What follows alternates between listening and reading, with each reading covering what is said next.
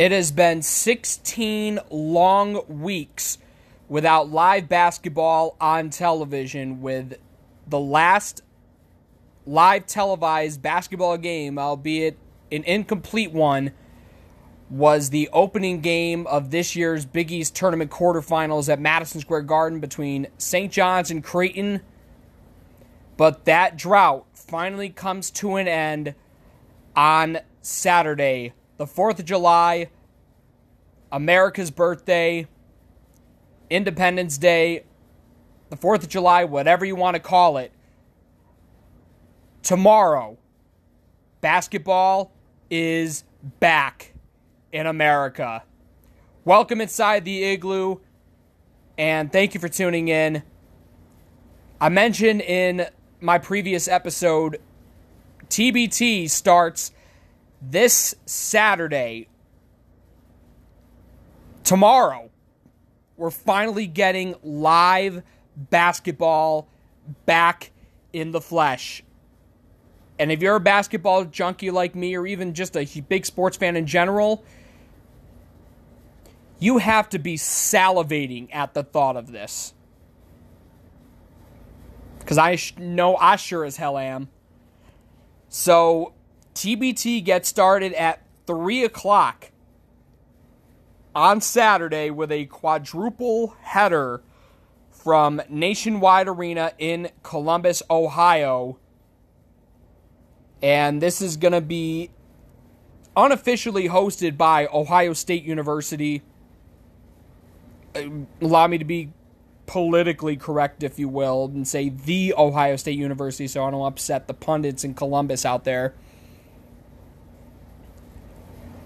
And the reason why it's in Columbus is because Carmen's crew, Ohio State's alumni team, are the defending champions as they won TBT last year, ending an incredible run from overseas elite after they had won the first four championships in the event's history. So it all gets underway again in Columbus, Nationwide Arena, on Saturday. Again, starts at 3 o'clock. And if you saw my tweets on Twitter, the thread that I had, there are 11 players from the new Big East who will be competing in this year's TBT, including four who will be suiting up for last year's tournament runner up, Golden Eagles, which is Marquette's alumni team. And those four guys I believe three of them making their returns to the team Andrew Rowsey, Jamil and Derrick Wilson, and Luke Fischer. And make sure to stick around because after this segment, I got my interview with Luke Fischer that you'll definitely want to listen to. That'll be coming up shortly. Uh, so Luke Fischer will be joining Golden Eagles for the very first time, and he'll kind of explain what led him to finally joining. And believe it or not, kind of a crazy story in terms of accepting a position on the team. It's not like he wasn't offered it in the past. It's just, you know, finally the timing goes right for him to finally play here in 2020, unlike, you know, in past years, last year, even the year before. So, on top of that, seven other former New Big East players, including three from Xavier. Remy Abell, who will be back on sideline cancer, and last year, sideline cancer as one of the lower seeds in the tournament, competing in the Wichita Regional. They upset Wichita State's alumni team in Wichita, um, the team called the Aftershocks, but they ended up losing in the round of 16 to, ironically enough, Golden Eagles. And then the other two Xavier alumni both will be playing for Eberlein Drive, two guys that last played for Xavier in 2018 and have experience in the G League and those guys are Kaiser Gates and JP Macura. And I know, I mean, for most Big East fans outside of Xavier, just the name JP Macura draws a lot of ire. But to see a guy like him take the court and finally, you know, get exposed, you know, to a much bigger audience now, because this is going to be the only live basketball that's going to be going on until the NBA restarts at the end of the month. I think it'll be a good way to reintroduce basketball fans to the essence of JP Macura. You know, the kind of fierce competitor he was, and even the agitator that he was and arguably still is on the court.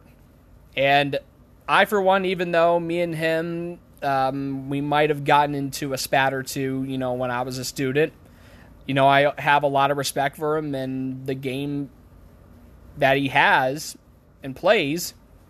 So I'm actually really looking forward to seeing him on the court on TV again. I really am. And then the other four alumni, you've got Kellen Dunham, who will be suiting up for Big X. Dunham played for the Butler Bulldogs from 2012 to 16 and is fifth on the Butler all time scoring list, notably behind Kamar Baldwin. Uh, Baldwin actually passed Dunham towards the end of this past season, and then a younger teammate of Dunham during his time at Butler, Kelan Martin, who is second on the Bulldogs' all time scoring list. Other notables Mo Watson will be competing in TBT yet again, playing for Brotherly Love, a team comprised of Philadelphia natives and the former Blue Jay. Again, he grew up in Philly, uh, started his college career at Boston U before transferring to Creighton, where he was actually leading the country in assists before his season ended abruptly due to a torn ACL in a game on MLK Day of 2017 at Xavier.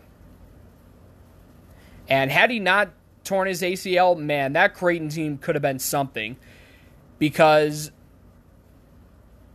when he went down,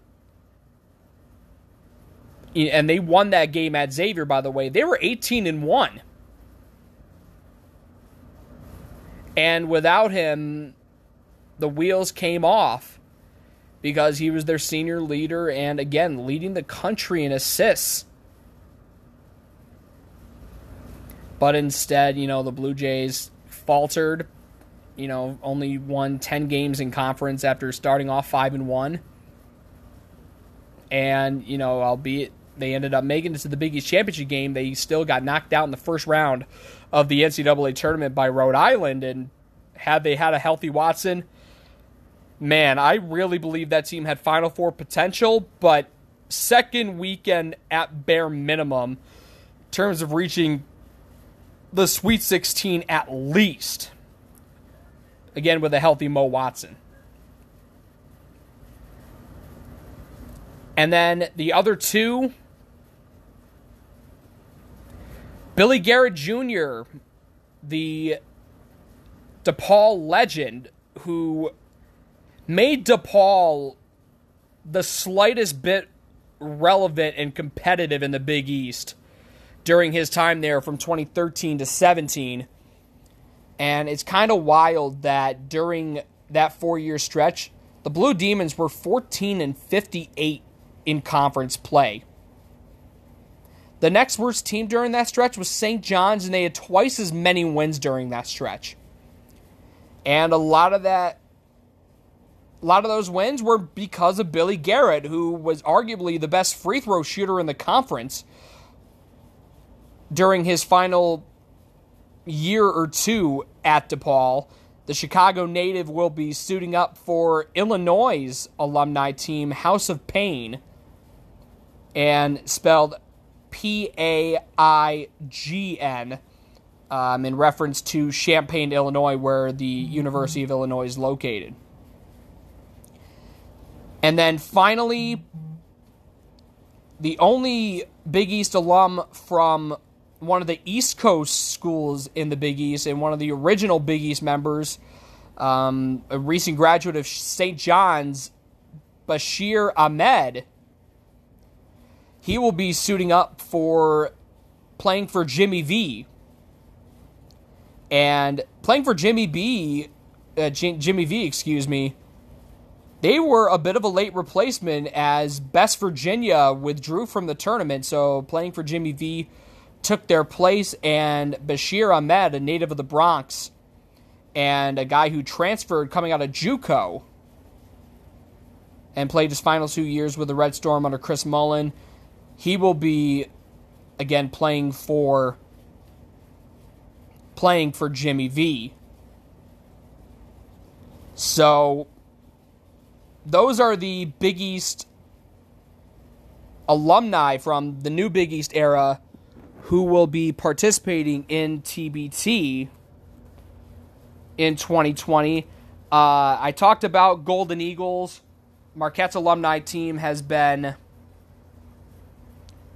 really successful in TBT over the years. Again, they came so close last year, ended up losing in the championship game against Carmen's crew, the Ohio State alumni team. Now, let's take a look at the possible road to redemption for Golden Eagles in this tournament. They are going to be in the upper half of this bracket, and they're going to be starting off uh, facing off against the winner between Primetime Players and Team CP3. Uh, Team CP3, Chris Paul, the point guard of the Oklahoma City Thunder, and of course, you know, from the past, you know, the New Orleans Hornets, the LA Clippers, and the Houston Rockets as well. Again, he's the GM of this team, putting together a team of guys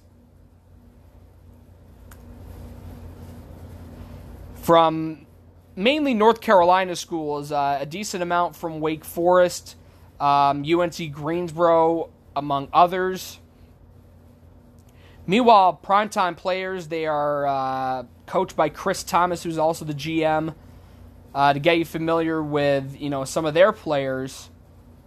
Again, a lot of guys from schools in the Carolinas and a couple um one from Texas Tech and another from Mount St. Mary's, but you had Christian Keeling from North Carolina, a few guys from Wingate, one from USC Upstate, and another from uh, Charleston Southern. Uh, but overall, I mean, given you know the talent that you know CP3 recruited for his roster this year, you know, several guys from Wake Forest, again, several guys from UNC Greensboro, including and on top of that, uh, Sam Hunt from North Carolina State, Nate Mason from Minnesota, and Aaron Roundtree III from Iona. Uh, they will be playing for uh, Team CP3. My guess is I, am going to take Team CP3 and with Golden Eagles, just with that group, you know, Jamil Wilson, Darius Johnson Odom, and a 38 year old Travis Diener who was on Marquette's 2003 Final Four team with Dwyane Wade. 38 years old and can still ball out.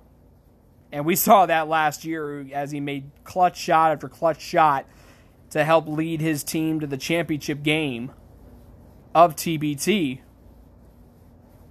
And I really think that's going to end up setting him up for a rematch with Eberlein Drive. And Eberlein Drive, obviously, I mentioned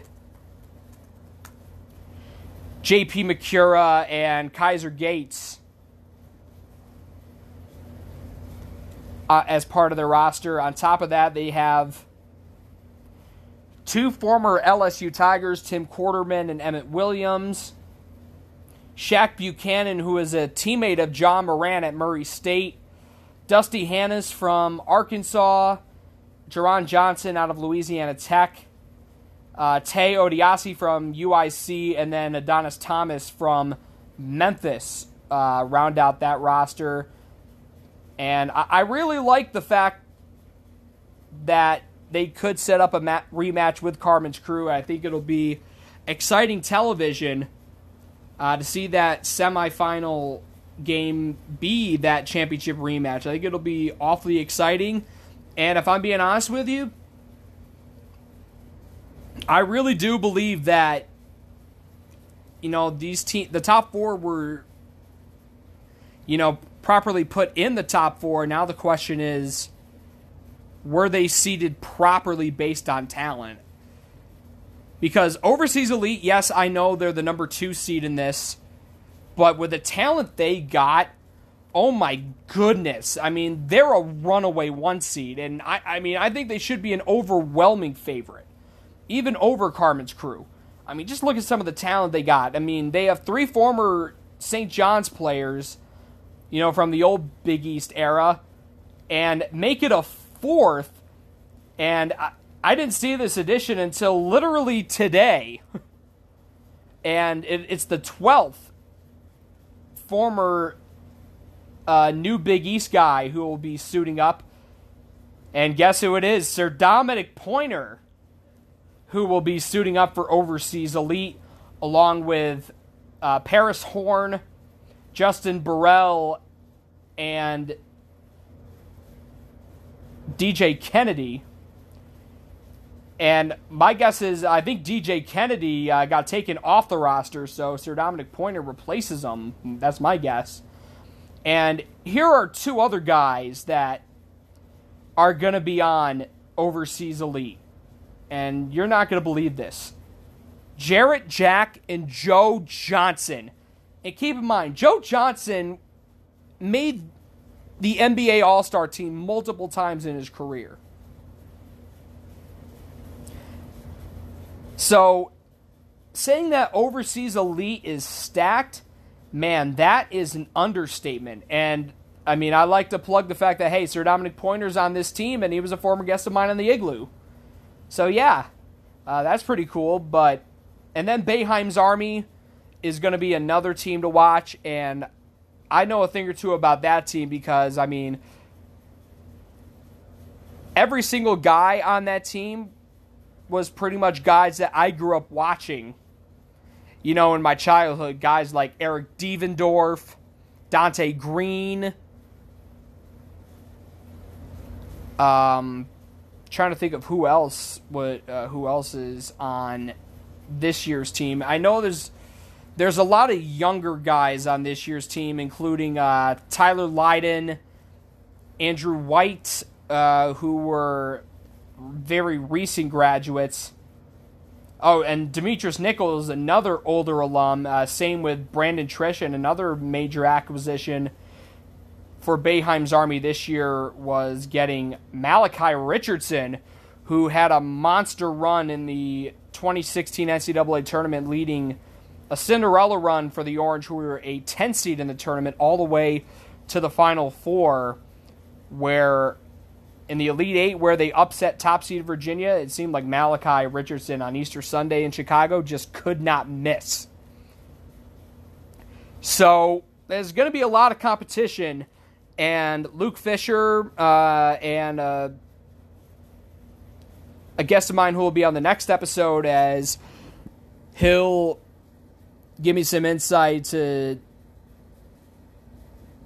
you know how his TBT experience went last year with sideline cancer and what he's gearing up for this year returning to sideline cancer. Uh, Remy Abell will be on the show on the next episode tomorrow as his team will take the court on Sunday for their opening game against Team Hines.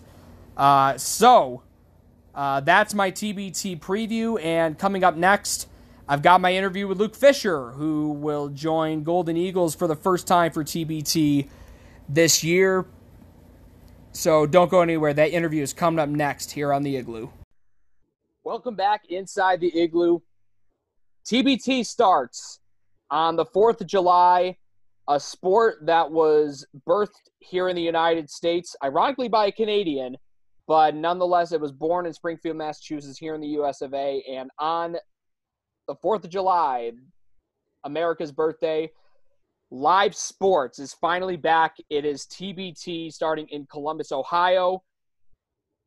24 teams vying for the championship, and one of the teams expected to be a favorite is Golden Eagles, Marquette's alumni team. They are the number four seed out of those 24 teams, and they were last year's runner up. And joining me now is one of the guys, a Marquette alum, who will be suiting up for Golden Eagles for the very first time in TBT from the class of 2017 of Marquette. Uh, joining me now, uh, quarantine in Columbus, Ohio, the site of the 2020 TBT. Luke Fischer. Luke, I know it's been quite a crazy situation you've had to deal with so far uh, leading up to the start of this tournament, but I'm glad you're taking time out of your schedule to join me to talk about this. No, absolutely. Um, honestly, I'm, I'm really excited too because I have had nothing to do all day and um, this gives me an excuse to, to talk basketball, so I love it. I mean, I, I, can, I can guarantee because it's daytime, like there can't be much on TV. There's, I, I swear I've seen the same thing on ESPN three hours in a row. So, uh, already gone through two Netflix shows, and and ESPN's just doing reruns. So, all right, what Netflix what Netflix shows though? Uh, so I watched uh, that Jeffrey Epstein show yesterday. Um, really messed up stuff, really creepy. Um, yeah, be warned. And then uh, I watched that new Will Ferrell um, Eurovision movie, and that was that was that was okay. If you're looking for like a little uh, little light comedy, I think that was it's, it's solid. All right, all right. Well, um, before we get into TBT, I definitely want to talk to you about obviously your whole Marquette career, and you didn't start off with Marquette. Um, originally, you committed to Indiana, and were and you were only there for a semester before you left for Marquette. Um, what was the process uh, leaving Bloomington and uh, making a return back to your home state of Wisconsin? Yeah, uh, you know, honestly, it was really hard. Um, I I went home for for Christmas break, and you know, I, I got like maybe two days at home, and um, I was kind of battling this feeling like I don't know if I if I really want it, if I'm really happy in in Indiana, and you know if I really want to keep playing there. And um, I was I was really close to not saying anything to my parents, but uh, you know eventually I did, and um, you know they they were fully supportive of me, and they just said you know if if you're not happy there, like let's let's get you someplace where where you where you want to be. And um, you know, it, it was it was sad because uh, I fell in love with Bloomington. I still love the school. I mean, it's beautiful. It's it's, it's a great school, um, but the whole the whole basketball part for me just didn't work out. Um, I wasn't loving the game anymore, and um, I guess kind of when that happened, you knew something was was wrong. Um, so it, it, was it was tough to leave, um, but I ended up at Marquette, and honestly, I couldn't have been more happy. Um, I loved every second I was there um, you know that school always means so much to me, and um, you know it really really is my second home. Um, so you arrived there for your second semester, um, and because of NCAA rules, you couldn't step right in and play right away. So you kind of had to watch um, from the sidelines, and that was the first year of the new Big East. Obviously, growing up I'm assuming as a basketball fan, and obviously you must have been familiar with the old Big East. I mean, Germantown, mm-hmm. not your hometown, not not that far from Milwaukee, so you obviously mm-hmm. were familiar with, you know, the old Big East. Not considering Marquette was a part of it, but uh, from the sidelines, uh, what were you, you know, kind of learning about, you know, this new Big East and um, getting to see it come to fruition um, you know, in its first stages during uh, the 2014 season? Uh, that it was no joke. I mean, when you got um, McDermott lighting us up, you got um, guys on Butler lighting up. All of a sudden, you think, okay, like you know, here are these small schools that are from these, you know, middle conferences before, and you, you know, we should be winning by 20, and all of a sudden, uh, it was one of Marquette's worst years when they should have been a top 25 team all year long with with the talent that they had, and um, you really learn that you know it, this this maybe it was a step down in names, you know, with with teams like Syracuse leaving and stuff like that, but competition wise, it, it, got even more cutthroat, I believe, especially um, as the years went on when, um, you know, you had like Villanova at the top, uh, but then those two through six seeds were always fighting for position. And um, with only 10 teams in there, it became a battle every single night. Yeah, I mean, that kind of became, and it still is, a theme for the conference, and it's been like that for the last seven years. But when you finally became eligible, there was a bit of a transitional period before that, though, and we talked about this, you know, before um, we started um, this interview, um, where this was Buzz Williams' final year at Marquette before he left and took the job at Virginia Tech. Uh, so you didn't really get a chance to play for Buzz.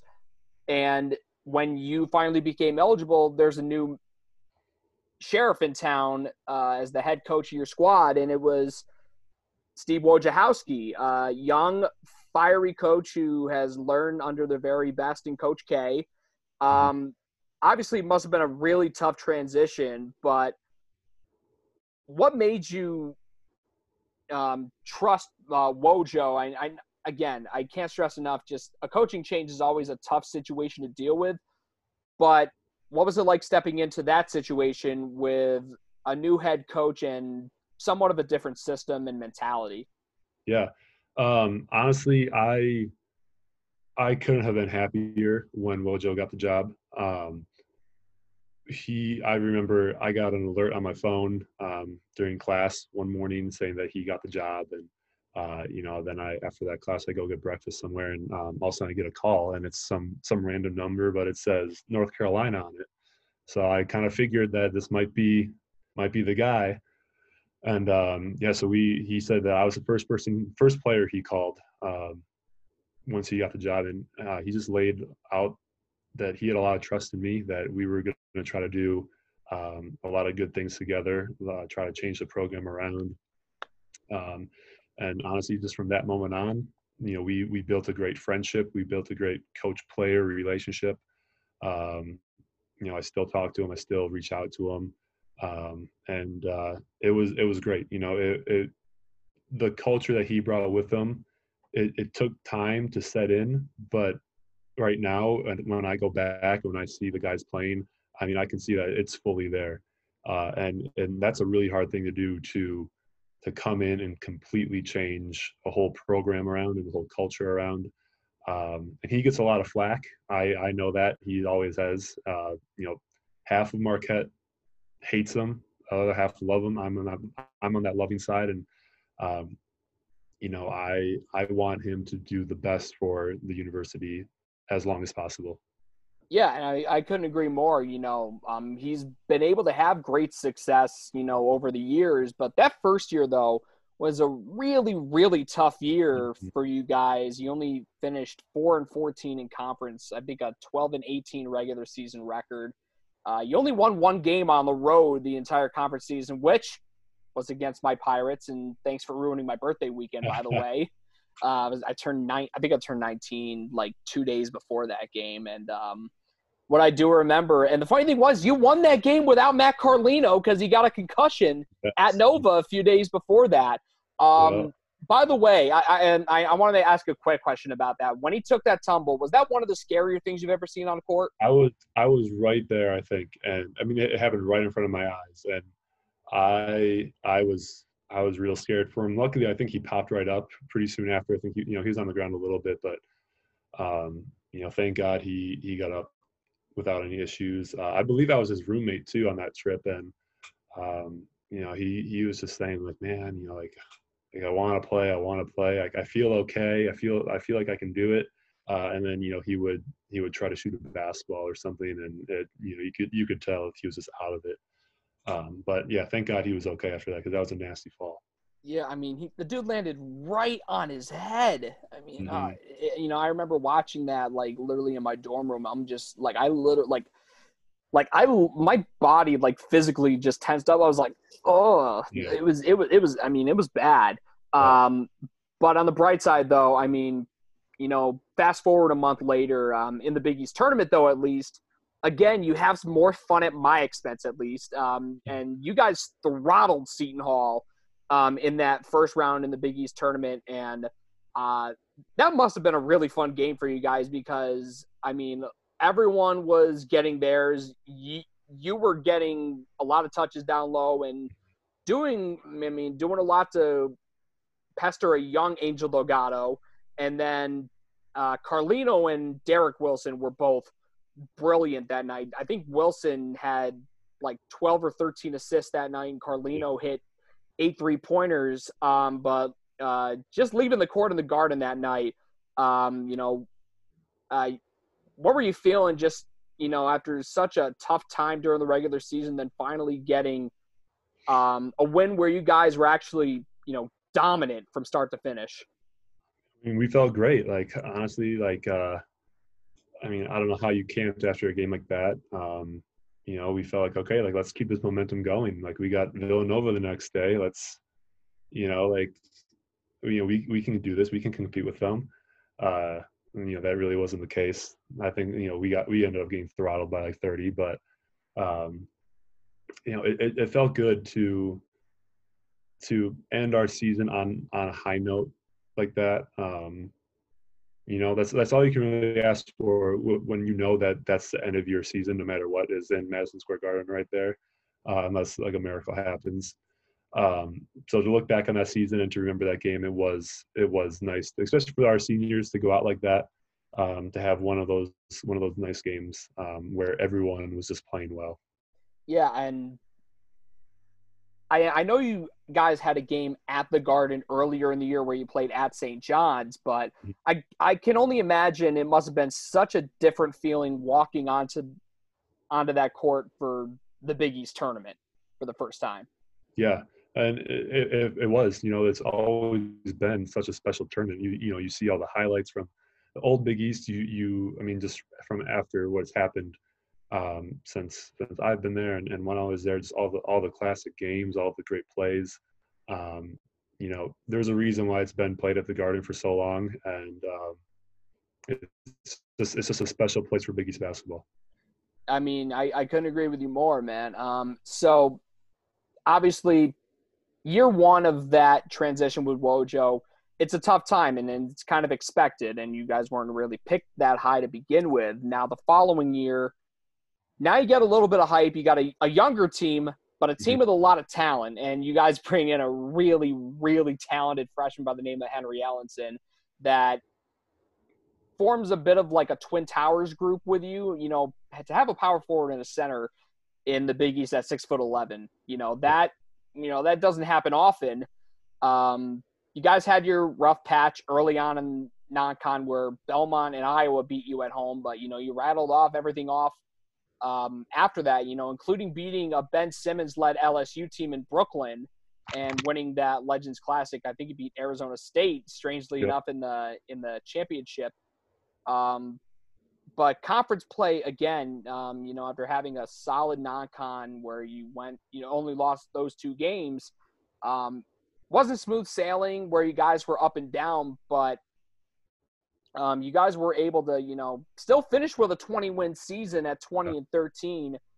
Um, granted, conference play didn't really treat you the way you wanted to, but uh, overall, you know, as you were heading into your senior year, I mean, at least if I were you, at least I would have gotten the sense that um, the trajectory of the program was definitely trending in the way that you know Wojo was telling you it would, and you know the sense that a lot of people wanted it to for sure. Um, you know, I, I remember being devastated after um, my junior year was over um, because you know we here we are we're a 21 team. We have one of the best young players in the country, um, and you know I'm thinking, okay, we're at least going to get the, into NIT. You know, and if we get into NIT, we could win some games.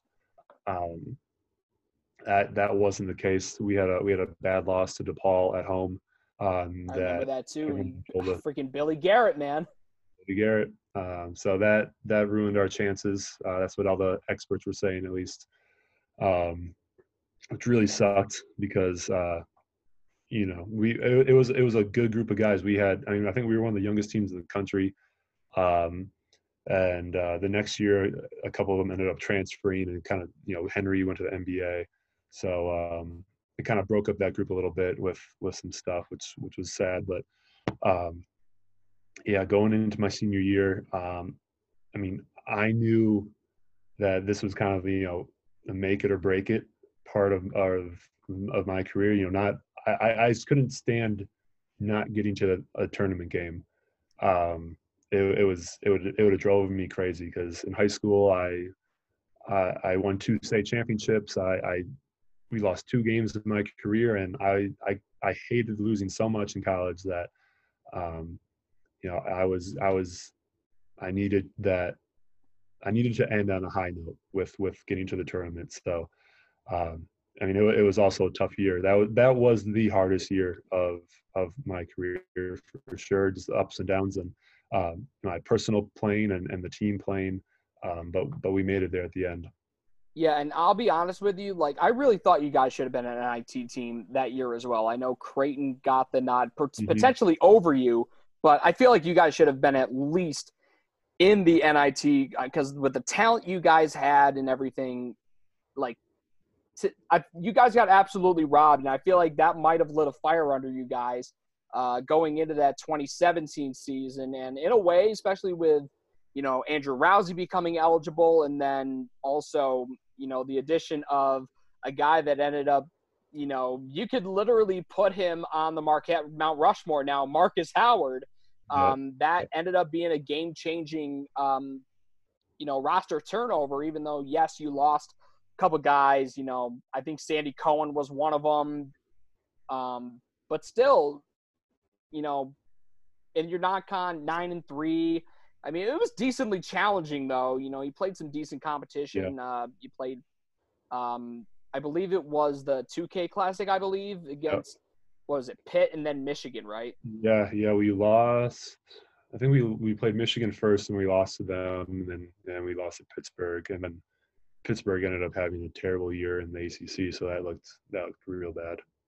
I but, mean, but you, you bounce back either way in, in conference play. And, you know, for Wojo, he kind of lacked those signature wins. Um, the year before, you guys had swept Providence, and the one win that you guys had on the road when they were ranked eighth in the country, I think they were like 14 and one overall.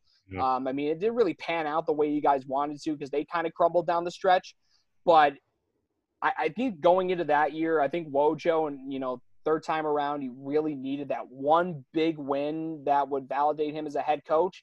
And on January 24th, 2017, he finally got just that in in honestly one of the best Big East games I have ever seen. Yeah. Um, when you guys took down number one Villanova at the Bradley Center. Um, and that's still a game that everyone talks about with such reverence. Um, what were your memories from from that night, and you know, pulling off a stunning comeback against the defending national champs? Yeah, I mean, it, it's it's obviously the most special game that I've been a part of at Marquette, um, and just, I mean, there there was a energy in that building since once once once there was a tip off uh, we were we were in it with them right away. Um, I know it was, it was, a little back and forth battle, um, but yeah, I, I, you know, it's funny. We were just uh, a couple weeks ago. I was doing another podcast or another like live broadcast with some of the the radio guys from Marquette, and they were redoing the that game as well. So we were you know watching it and talking to it. And that was that was the first time I rewatched it since I played in it. Um, but just that second half and really that last like seven minutes was unbelievable how um, you know we were playing a one-three-one zone and luckily villanova i think hit one-three against us all night uh, something was just off for them and um, we were able to chip away and chip away and hit some huge huge shots i know Katin Reinhardt had a huge shot at the end of the game with including the go-ahead free throws uh, Sam Hauser had a huge shot. Um, so it was such a special game to be a part of, and um, yeah, truly one. I obviously I'll never forget it. And Sam was the one that grabbed the decisive rebound at the very end yes. when that um, like that that tip in was literally about like inches away from uh, rolling in. I thought it was. I thought it was going in from the from the from the baseline or the sideline. I thought I thought that ball was going in and watching it uh, over again. I, I it really I don't know how it didn't to be honest with you. I mean, sometimes physics can help you and hurt, or, yeah. or, sometimes it can hurt you. But this time it did help you. But um, I can't even imagine. Um, you know, I talked to Andrew Rowsey about this before, but I can't even imagine what, from your perspective, the storming of the court like that must have been just nothing nothing short of a, a zoo. Um, yeah. you know getting that swarm of humanity all on top of you. Um, were you rather unscathed out of that? So i remember um, as soon as that buzzer went off I, I, I think i ran i hugged someone i don't know who it was uh, and then i jumped up on the scorer's table uh, and then i ended up going into the stands right where my family was uh, so i was able to you know you know hug my family, hug my girlfriend at the time, and um, you know I was I was up there with them while the whole court storming was going on. Um, so I missed the real court storm. I was never a part of it, um, but you know on my way back through the locker room and stuff, I I was in that crazy mess, and um, I mean it it it's something every college player dreams of doing. That's for sure. Is is to be part of a court storm. Um, and you see some some teams do it when they beat a top five team, but there's truly nothing like it when you beat the number one team in the country at your home floor. I mean, it is it is amazing. I mean, and and to be fair, I mean, you did do the right move, as Obi Wan Kenobi would say. You did get the high ground. So, um, yeah, I mean, you did you did manage to avoid. I mean, yeah. you never know. Was you know, some kids are crazy, man. Yeah, for sure, for sure. So, uh, I'm I'm not I'm not mad about what I did. I'm perfectly happy with that. I, I don't mind avoiding that mess right away. Fair enough. But um, now I know you mentioned uh, your then girlfriend at the time, and I, I think it's a good transitional period because your final home game at the BMO Harris Bradley Center, taking on Creighton with a chance to, you know, assert yourself, you know, move up positioning wise for the Big East tournament because I think going into that day, there was, let's see, it was a four way tie for third at the time. Um, I think Xavier was in that. Actually, no, it was a three-way tie for fourth between you, Seton Hall, and Providence. And Creighton was holding on to that three spot. But if you guys mm-hmm. beat them, you know that would have helped you uh, with Big East tournament seeding. And yeah. what you guys got the sweep, took care of business against the Jays. And considering it was your senior day. I mean, not only did you have that sweet victory, uh, you also had a pretty sweet moment after the game as well as yep. um, I mean, I don't know if you want to tell the story yourself or I just want to, you know, fill in the details and kind of ask you, you know, what that moment was like. Yeah, I, I can tell it for sure. sure. Um, All right, yeah, go know, ahead. Yeah. Um, so I was with my girlfriend. This, I mean, we were dating all throughout college. We met actually at Indiana. Um, we lived on the same dorm room floor at IU. Um, stayed in touch when I left. Uh, she ended up transferring to Milwaukee as well uh, for her junior senior year. So we were together, um, obviously way closer then. Um, and you know, during our senior year, we we knew that we were serious, and um, we started talking about rings and stuff. And uh, I ended up getting one, and I had it for a couple weeks, and I I didn't know when I wanted to do it because um, I mean honestly, all the guys would would tease me and mess with me about doing it on senior night. They they're just like, yeah, you, you know, you're gonna do it in a senior, you're gonna do it in a senior. And I'd always be like, no, no, I don't think so. I don't think so. Um, but anyways, um, we get to the game and uh, her whole family actually comes into town. Um, you know, they most of them live in Indianapolis, so um, her brother, her sister, their their families are with them. Uh, so it's, it's a quite a big crowd, and um, you know the night before the game, um, I'm hanging out with their family. I was able to sneak her dad away and, and you know ask him if I if I had his permission. Uh, Gentleman's and, move. I respect that. Yep, yep. So he, he, you know, he he was he was really easy on me. Thank God. Uh, it, it didn't take much for for him to be convinced. Um, and I told him, you know, if we win tomorrow, I'm going to do it. You know, uh, I don't know if he thought I meant at the game or after the game or or when. Um, but then I, I talked with my mom. I'm like, all right, mom, like you got to hold on to the ring. If we win, you got to give it to Katin Reinhardt's fiance, who will somehow get it to me on the court, and then you got to somehow get Peyton, my wife, to the court as well. Uh, so, anyways, it honestly lined up perfectly where um, I grabbed a mic from Wojo because I just want I wanted to thank the fans on senior night, anyways. Uh, and then one thing led to another. I started talking about her, and um, yeah, got down on a knee and almost. I mean, it's been two years. We've only almost been married two years now, so it, it's uh, it's a crazy. Goes by fast, that's for sure. Yeah, I mean, I can't even imagine. Um, I mean, obviously, um, I didn't see. I, I know obviously I knew you guys won the game. I watched it, but um, well, actually no, I didn't. I only watched parts of it. Seton Hall was on at the same exact time mm-hmm. at Butler, so um, I couldn't even imagine what the reaction at the Bradley Center was like when that happened. I, I mean, rewatching the video, you hear you hear some some good cheers. So that that's always a good thing. You don't want to hear any boos going on for that. But uh, uh, yeah, it, it was it was really special for us. Yeah, I mean, um, I think the lat. I mean, winning the game was sweet, but obviously, you know what was sweeter.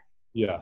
Um, but I, I think on top of that, I think that definitely validated you guys being in the NCAA tournament. And like now, you finally get Yep. you know what you've been waiting three years for and you know hearing your name called on selection sunday for the first time in four years actually for the program uh, uh, what was it like uh, to you know you know watch the selection show and see Marquette uh, pop up on your TV screen? And um, were you guys having like some sort of watch party to see where you guys are going to head?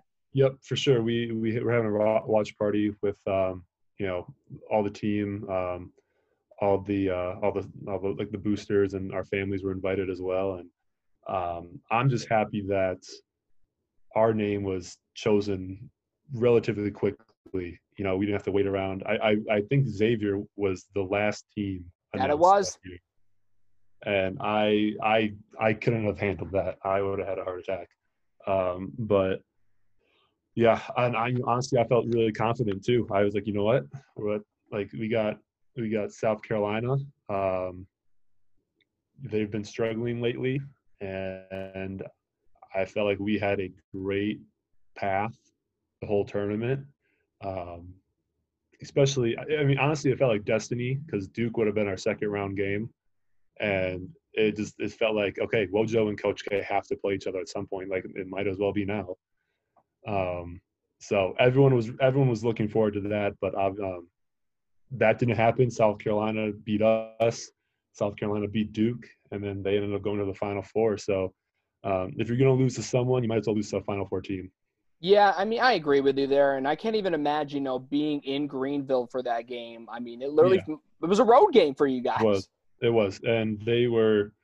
I mean, you could tell. You could tell. Uh, you were a couple hours away from their campus, and um, not really sure how that how that really worked out, but um, you know, we we blew a, a, we blew a solid lead in the first in the first half. We were playing well, and uh, in the second half they just took over, and, and we we couldn't bounce back. Yeah, I mean, listen, um, wasn't a good week for uh, Big East teams in Greenville. No. As I mean, Seton Hall was there also. Um, I mean, and I made the trip for. I mean, literally, me and uh, four of my friends, we drove twelve hours wow. during the middle during the middle of the night. Um, because much of us had night class on Thursday, we drove, you know, twelve hours to Greenville. Showed up about in Greenville like two hours before tip off because we were the we were the 130 game. Yeah. Um, and I don't, I'm just curious. By the way, uh, did you see what happened at the end of that game? Were you watching it? I, am I'm, I'm sure I, I was. When you when you say when you just ask me like, do you remember what happened? I well, I well, I'm ta- I'm talking about the uh, the Desi Rodriguez foul that got upgraded to a flagrant one. Yeah. Yeah. Okay. It's coming back to me. Yeah. Um. I mean, I mean, granted, I, you're probably gonna have to like watch it back or whatever. Uh-huh. But I mean, I I witnessed it live, and I will still hold it this day. And you know, they that was the headline on Sports Center, like you know, during the afternoon of you know yeah. how badly Seton Hall got screwed um, yeah. in that game. Um, but I mean, from your perspective, at least, I mean, I can't even imagine if that was you. Um, that was you know committing this foul to try to you know send a team to the line and mm-hmm. you know um, buy yourself some time and stay in the game. And you know, it was just a common foul, and now the refs go to the monitor and they upgrade to a flagrant. I can't even imagine how you would feel in that moment. Uh, yeah, I mean, I would be outraged. I know. I, I mean, first thing that popped in my head is, is Wojo would probably have been ejected. Something like that would have happened. Um, I'm surprised no one else was, but um, no, yeah. I mean, now that now that you say that, I remember it, and uh, yeah, that was that was messed up, honestly. Yep. I mean, to be fair, I mean, the Big East and referees, uh, last at least the last couple years, I'll be honest, haven't been so great. Um, but uh, before I talk about your pro career, I mean, obviously, um, losing to South Carolina, I mean, obviously, looking back, not so bad considering the run that they went on, but mm-hmm. um, obviously, but just any, just having to deal with like the end of your college career was um, just really tough. And um, and I and I asked this to every every former player I've interviewed, but um, uh, how hard was it, you know, taking off that jersey for the last time? It's it's extremely hard. Uh, I remember coming out of a game for the last time, and I was, I started crying, and uh, I remember guys are guys are tweeting at me and everything like, you know, you're such a baby, you're you know, yada yada yada, like you know, keep crying, and I'm just like, you like, like I would do the how, same shit. I'd cry exactly like it you know you you give yourself to this this university to this program to these to these other teammates of yours for four years and you know all of a sudden it's over you know like at one minute it could be you could be winning by five ten points and at the end of the game you could still lose and um, just to know that that whole chapter of your life and of basketball is is done um, it's emotional um, but you know i remember uh, I, I did like I did a press conference after that game too, and I was sitting in, in the back with Wojo, and um, you know he was just like he looked over to me, goes, you know, I know this isn't how you wanted to do it, but you you made a huge change. Like you you changed the program. Like you you know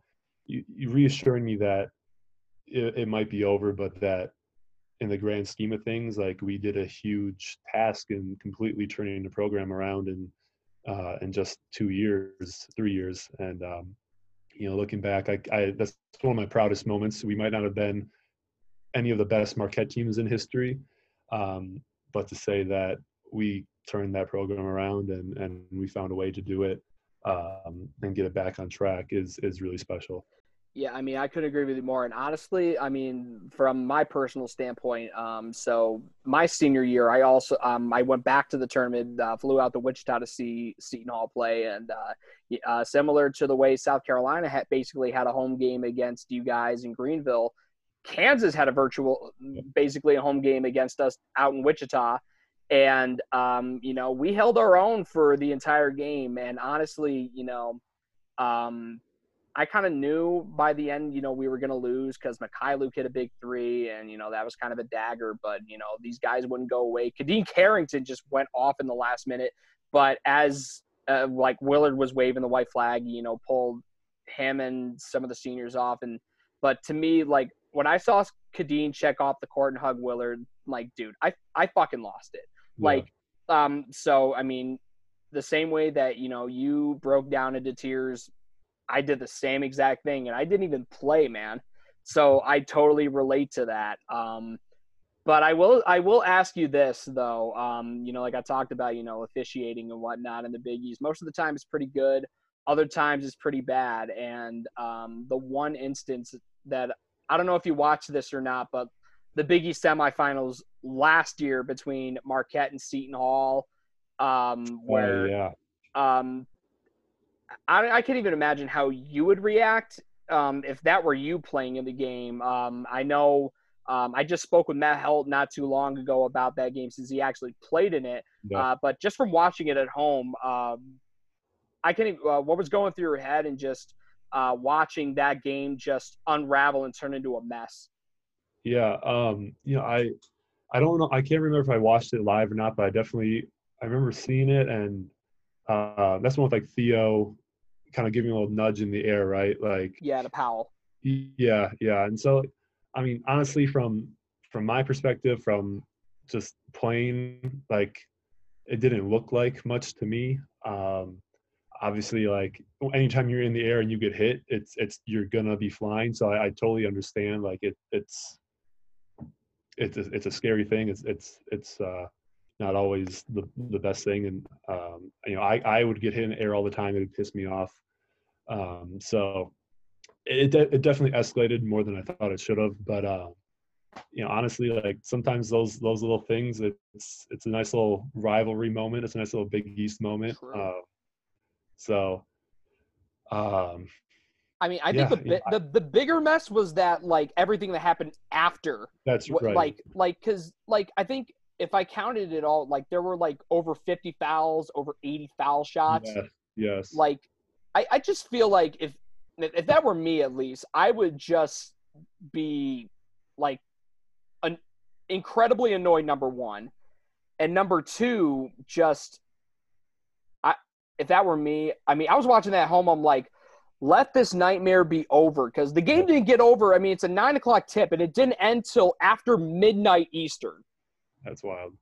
Yeah. Um, but um, how how would you say the officiating was in the Big East during your playing time? I, I mean, I I would I would say I, I would be more frustrated than not with it. Um, I think a lot of times I would I would have to play differently than what I wanted to. Um, you know, I picked up a foul right away. I you know I knew okay, like I got to be safe, and then me trying to be safe, I pick up number two, and I'm like, all right, well now I'm I'm done till the second half. Like, um, I, I just felt like there'd be some random nights where the ref just had it out for me, and I had no idea why.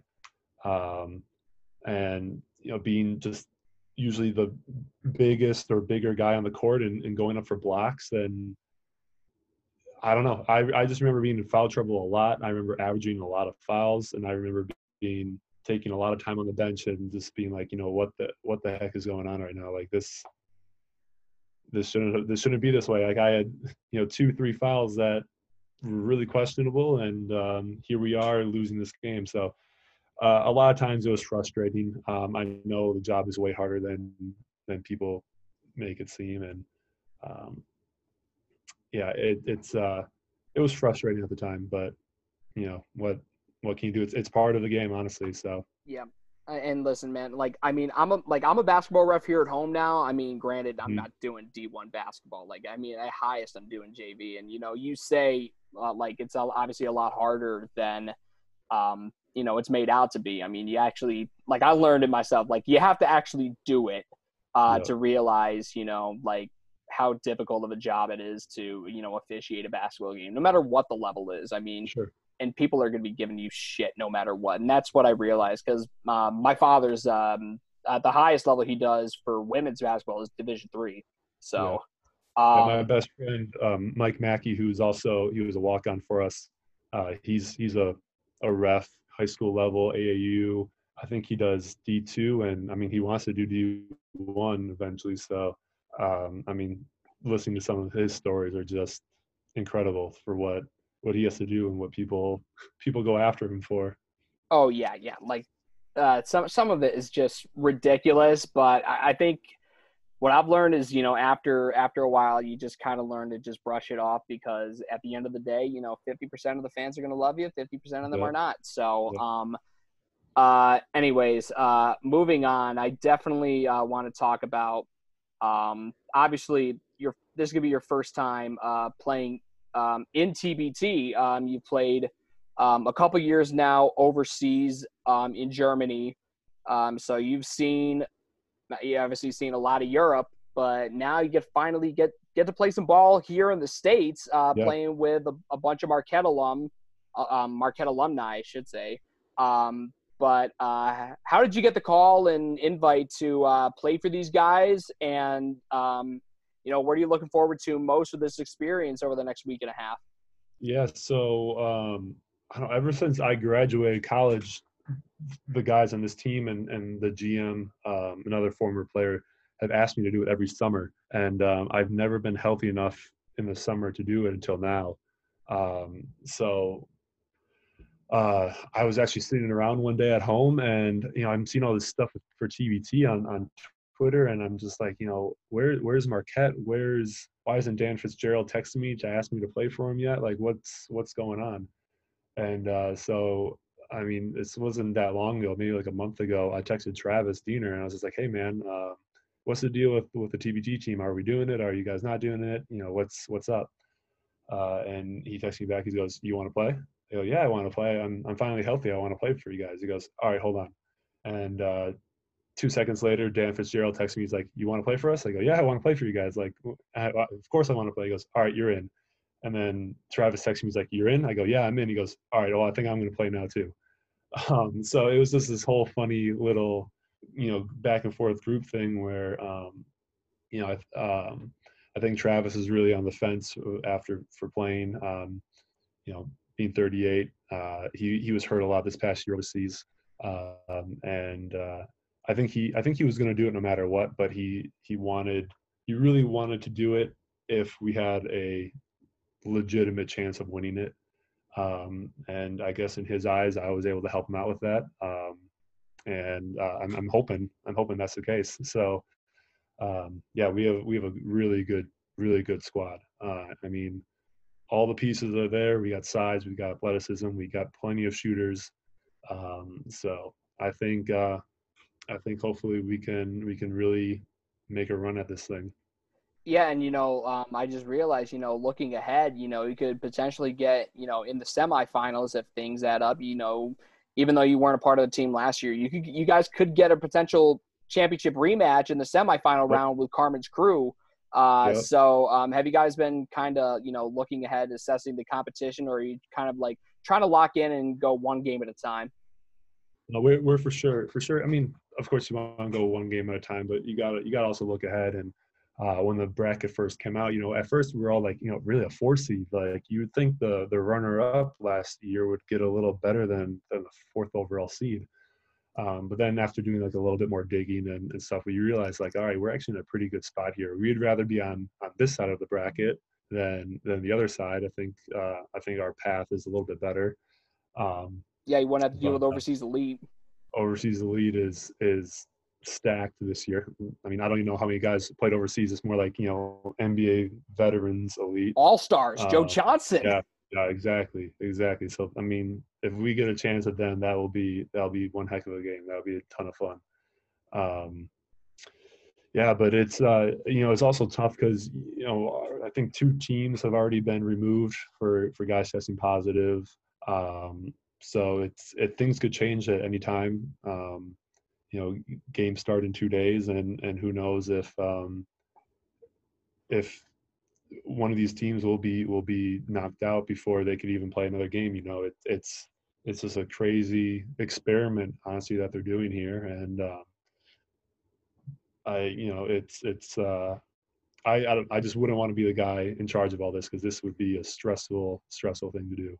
Oh yeah, I mean, I don't think stressful would even be the right word to describe it. If I'm being honest with you, but um, I will say this though, um, and I'll pose this question to you also. Um, like from your perspective, um, like how would you how would it feel for you, you know, to be part of the like first legitimate live team sporting event, you know, since um, this pandemic started back in March? I mean, it's it's it's incredibly exciting. Um, I mean, you think about there, there's been no been no basketball, no no. I mean, I think golf is really the sport that's been live so far. Yeah, and, um, and like NASCAR. And, and NASCAR, yeah. And so you think, okay, like NBA, what are NBA guys doing right now? I mean, they're they're gonna be practicing, but you know, at eight o'clock when when a basketball game's on, you know, those guys are gonna be watching it, and um, it's it's really exciting to think that you know these these superstars that I grew up idolizing who are still playing, and even you know the the older guys that are retired, and you know it, it's it's going to be the talk of of the week. You know, it's it's a huge it's it's an honor. Honestly, it, it really is an honor to to be playing in this, and um, it, it's great great basketball. You know, just because just because we're not NBA guys doesn't mean you know we can't play because uh, you see some of these names and some of these these guys' skills, and it is it's going to be fun gonna be a lot of fun to watch. Yeah, and um, I will say this though. I mean, listen, I'm I'm from uh, this town called well, it's a city actually called uh, Utica, New York, and that's an hour east of Syracuse. So like I grew up, you know, an hour from the dome. I I you know I went to games growing up with my parents had season tickets and all that. So and I know Boeheim's Army, their alumni team, they're going to be in it. So honestly, um, if there's anything, and I, I posted this on Facebook, there's gonna be two teams I'm rooting for this um like vehemently. Boeheim's Army for nostalgia purposes, and then because of my love for the Big East, obviously Golden Eagles. I'm gonna yeah. be covering you guys extensively. Um, and I mean Big East unity, man. I mean that's it's pretty simple and. And you know, like we talked about this, you know, when we were, you know, talking before, um, you know, doing this interview today. Like, when I was a student, like the games against you guys were always more fun because you guys actually had like a decent sense of humor. You weren't like butthurt about any jokes we yeah. make. Um, but it's going to be a lot of fun watching, you know, you know, guys that I used to heckle, you know, in college. You know, you, sure. Rowsey, uh, even Derrick Wilson. Um, even though I got only got to see him for one year, um, my freshman year. Um, but um, overall, um, like what's the vibe just within the team? I mean, obviously, you know, you haven't really got got a chance to get settled um, in mm-hmm. Columbus yet, but uh, overall, what's the vibe amongst all of you in terms of uh, what you what you guys can accomplish over the next, you know, two weeks here? Yeah, I mean, our our expectations are high. Uh, we we were doing a little training camp this past week, and you know, every day was we were saying like, uh, you know, like be packed for two weeks you know if if you win this thing you're you're here for two weeks. So you know be have have everything you need because uh it's going to be hopefully a, a, a, longer stay here. Um because as soon as you lose they send you to a different hotel and and you're you're out of here the next day. Um so you know the longer you're in this hotel the, the better it's looking for you. And um that's kind of the mentality that we have that yeah it's, it's hard to be away from you know our families right now. And um, especially for possibly two weeks during all this. But um, the prize, the prize could be worth it. That's for sure. Oh yeah, and, and then you know, speaking, you know, packing for two weeks. I hope as part of that packing, you at least had a bag for all the money you could possibly stuff in there. You, you know what? I might just buy a new one if if I if I get some extra money like that. I mean, hey, I think that payout. I mean, at least for you guys, I mean, um, for each of the players, I feel like it's got to be like upwards of six figures. Am I right? So I know this year they last year was a two million prize. Now it's like a one point three or something, just with yeah um, sponsors and stuff. So um, yeah, I'm, I'm, not exactly sure what the what it is exactly, but um, honestly, any any type of prize money, you know, is is good prize money for sure. So yeah, I, yeah either way, it's a lot of it's a exactly. lot of money.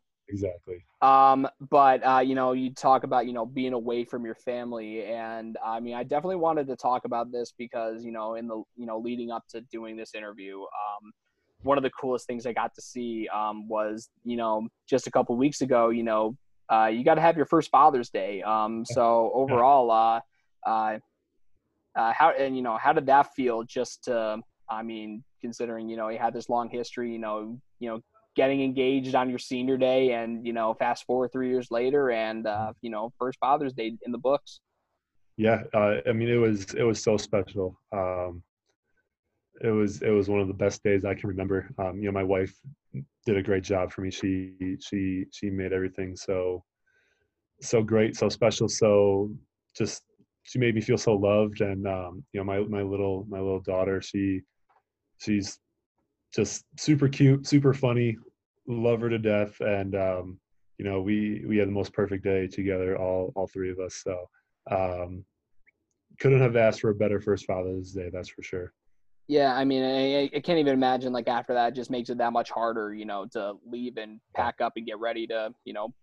Uh, but at least like the reason why you you had to go is because you know you know finally you get to you know lace them up and you know unlike playing in Europe now you get to play it you know back home in, in a yeah. way. Um, yeah. But uh, so um, uh, to wrap uh, to wrap this up, I know um, before I ask you, you know the you know parting question, I definitely want to do some rapid fire um, in a segment that I like to call the cold seat. Um, uh, so um, uh, getting into it right away. Um, funniest teammate uh, you were around at Marquette? Um, Cam Marotta. Cam, I've heard Cam is just a riot. He is. He's he's a he's a great dude. Um, he was a, he was a walk on for two years with me. Uh, he's uh he's the, the, the, what do you call it the the graduate assistant now. Um, great guy, great kid. Um, been part of the Marquette family for for his whole life. His dad played way back when. So um, yeah, great great dude. All right. Uh, favorite place to play on the road in the Big East? Um, I'm gonna say Creighton. I always had good luck at Creighton. Yep, and uh, yeah, I'm pretty sure you guys won um, during your time there in the three games you played. I think you won two out of three, the last two. So. Um, so. um, oh, um, toughest guy you had to defend against. Um, I Delgado's definitely up there. Um, I thought me and him always had some good battles. He just strong, strong, strong dude. Um, and um, yeah, I'm gonna go with him. I'm gonna go with Delgado. Definitely, definitely always a good battle with him. Oh uh, yeah, I mean, uh, actually, funny story. Um, so Matt Heldt in the last interview I did with him, uh, he actually told me a funny story about um, he checked into the game against um, against against them, and he goes right up to Angel, and the first thing Angel says, "Man, I'm tired."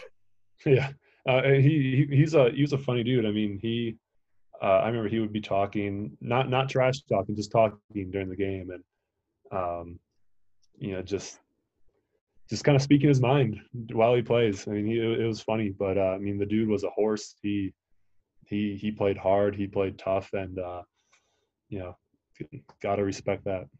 All right. Uh, describe National Marquette Day, five words or less. It's a party I wish I could have been to for once. Yeah, we we always we always played on that day, so you know we're we're taking the bus through campus, and you know everyone's everyone's outside having, and it always seemed to be like in February, of course, at Marquette. It's supposed to be 30 degrees, but it seems to be like 50 and perfect or 60, and everyone's outside throwing parties, and here we are off to off to get ready for a game. So it would have been nice to experience the other side of things for once. Oh, oh yeah, yeah. Um, yeah, Matt Heldt definitely gave me a lot of good insight about just how much of a party atmosphere it's like um, when that day actually arrives. Um, um, best adjective, or maybe you got more than one to describe Wojo as a coach. Oh, I mean, loyal is the first one that comes to my mind. Um, you know, he, he, he he's one of those guys who just do anything for his players. Um, but also fiery. Um, you know, you, everyone sees the the floor stomping and and the yelling, and um, that that's just him. He does it out of love. You know, he wants the best for everyone, and uh, um, look, you know, when you watch it back, it's it's actually pretty funny because of because of how intense it is. But uh, I can tell you when it's when it's you that he's yelling at, it's it's not so funny. Oh yeah, no. I mean, if I were on the receiving end of that, no, I wouldn't. I wouldn't be having a good time. Um, but uh, obviously, you've been playing overseas now for the last three years. Favorite country uh, to? I mean, obviously you play in Germany, but uh, favorite country to visit? Oh boy. Um, we uh so I, my first two years we lived in Spain on an island and that was just beautiful. Um that I mean it's really hard to beat that. Um but outside of the places I played um um it shouldn't be this hard but uh I loved I loved Greece we were there for a little bit. Greece was beautiful. Athens. So yeah, I'm gonna go with I'm gonna go with like Greece. All right, all right. Um, during your playing time, or even if you carried it over into your professional career now, um, what do you usually uh, like to chow down on before a game?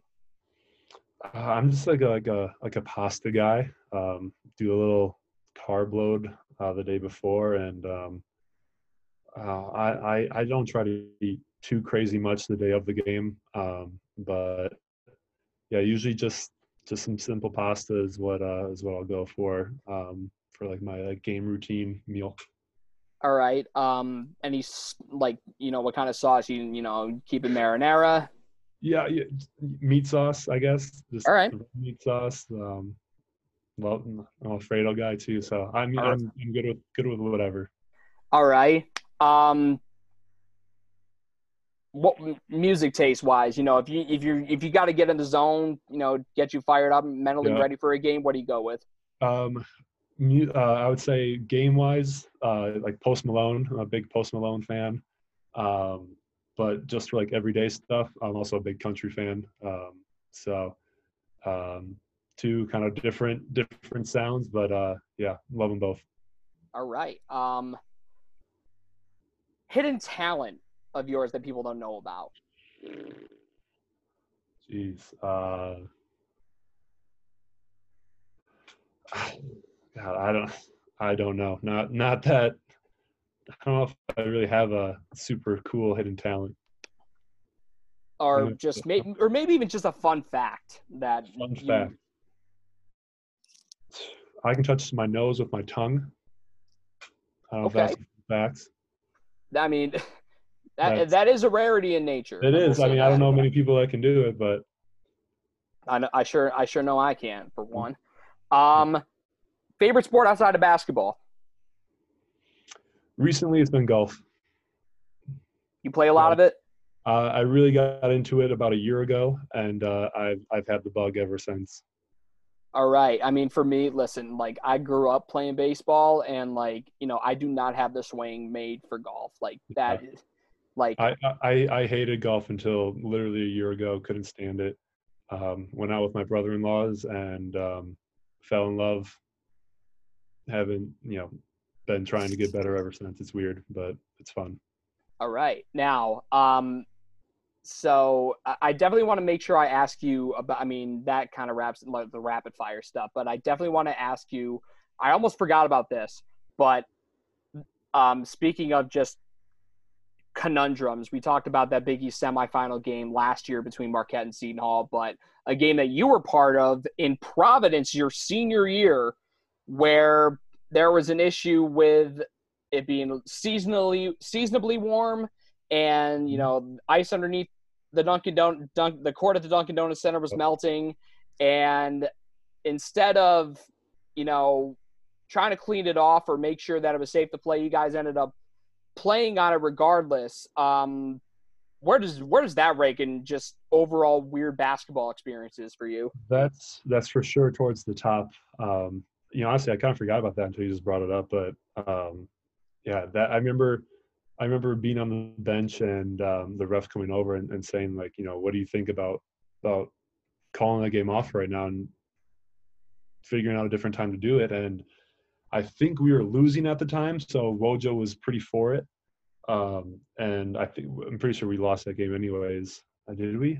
I don't, yeah you lost by four only Oh, we did. Okay, so um, it would have been maybe maybe if we would have postponed it, but yeah, that was that's tough because anytime the floor is like that, um, that's what you're thinking about. You're not, you know, you're you're you're worried about slipping and and hurting yourself, and um, that's always that's always a scary scary thing to have in the back of your head. You can't be going full speed. You can't be stopping at full speed. Um, you're just always kind of on edge. Yeah, I mean, and the funny thing is, the same exact thing happened a year later, um, and involving Seton Hall. And funny enough, I was actually broadcasting that game for our radio station, and they made they did what they didn't do with you guys, which was suspending the game and finishing it the next day. And the sad thing was, you know, during the course of the game, um, Desi Rodriguez sprained his ankle, and then he missed the next three games because of it. Yep. I mean, it's it's terrible. Like sometimes it's it's not worth to keep playing if if something like that is is pretty much destined to happen. Yeah, I mean, it made even worse that Providence's athletic department, you know, knew about this beforehand, still, you know, Yeah. let it happen. But, um, and another thing I definitely want to talk about with uh, Markus Howard. I mean, this he was just a kid. I mean, he was set. he was still 17 years old for most of your senior year. Uh, but what's it been like just over the past three years watching him evolve into um, the guy that is now, you know, finished all time in the top 30 in the history of NCAA D1 basketball and scoring, and um, by a country mile, the all time leading scorer in the history of Marquette basketball. I was, I mean, super proud of the kid. Um, you know, he, he's been, he was such a great guy. Um, even when, when, you know, just as his freshman year, I could tell that just a good kid comes from a good family. And, um, you know, his work ethic has always been out, out of, out of the gym. I mean, obviously in the gym, but just on another level. Um, I mean, he wants, he wants to be the best. He wants to be better.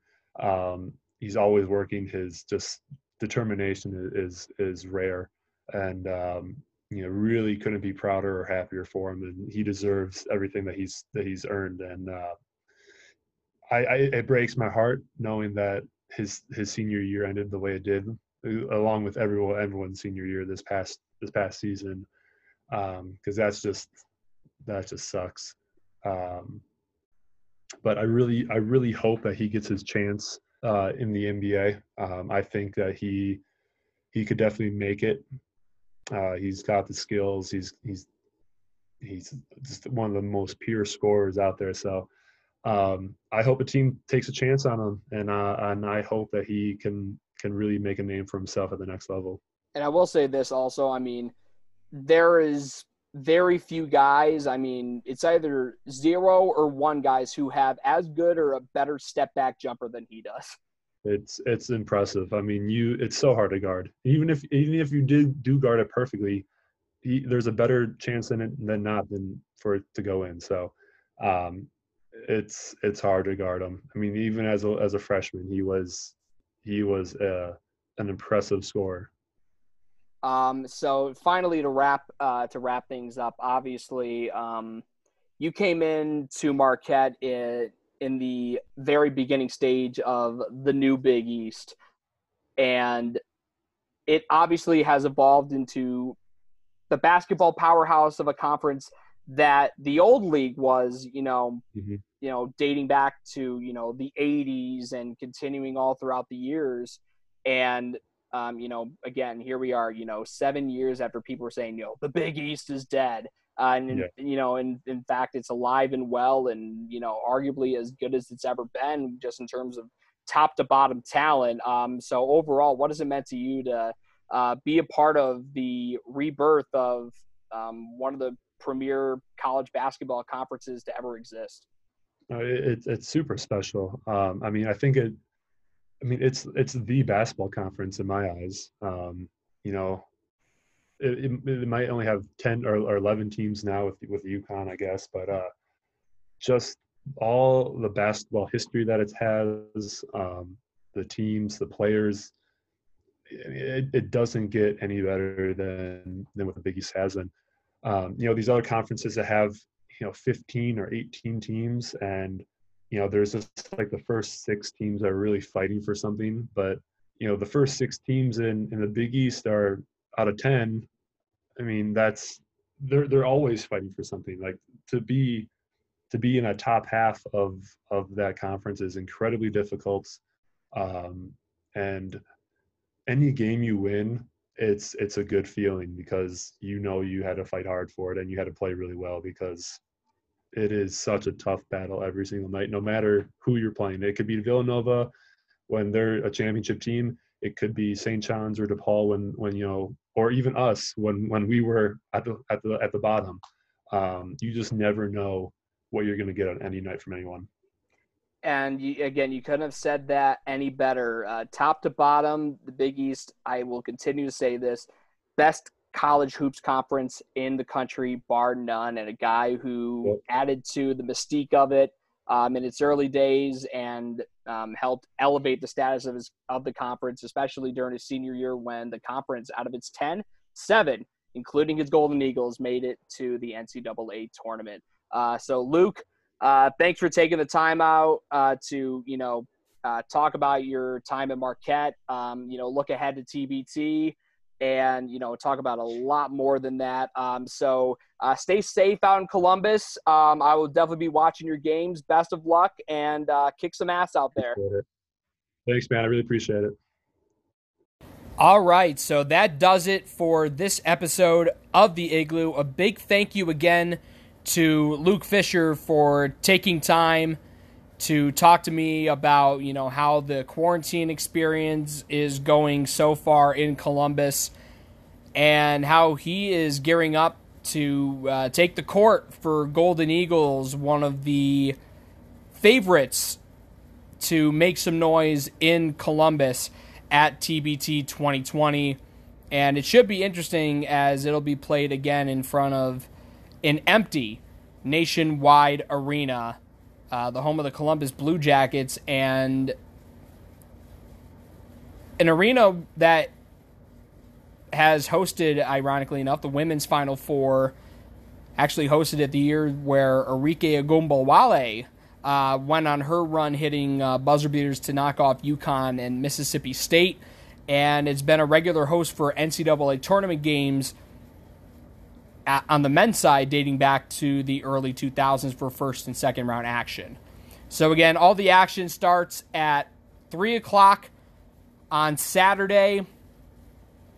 And it starts with Big X. Kellen Dunham's team will be in action taking on D2, a team, as you can probably tell from the name, consisting of alumni of Division two powerhouses so, on the next episode, I'll have one up Saturday afternoon for the 4th of July on the day of opening day of TBT as Remy Abell, my first guest, well, my first former Xavier player to be a guest on my show.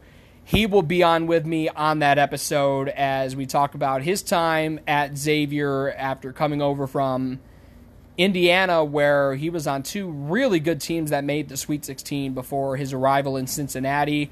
He'll be playing for Sideline Cancer again this year. Again, they open up on Sunday against Team Hines. So he'll give me a bit of a preview for that game and how he's feeling about his team's chances, again, going in similar to last year as an underdog in this tournament. So be on the lookout for that new episode. Thanks for tuning in to this one. And until tomorrow, this is Timmy I signing off from the Igloo. Thanks for tuning in. And I will see y'all tomorrow. Be on the lookout for that new episode with my guest, Remy Abell.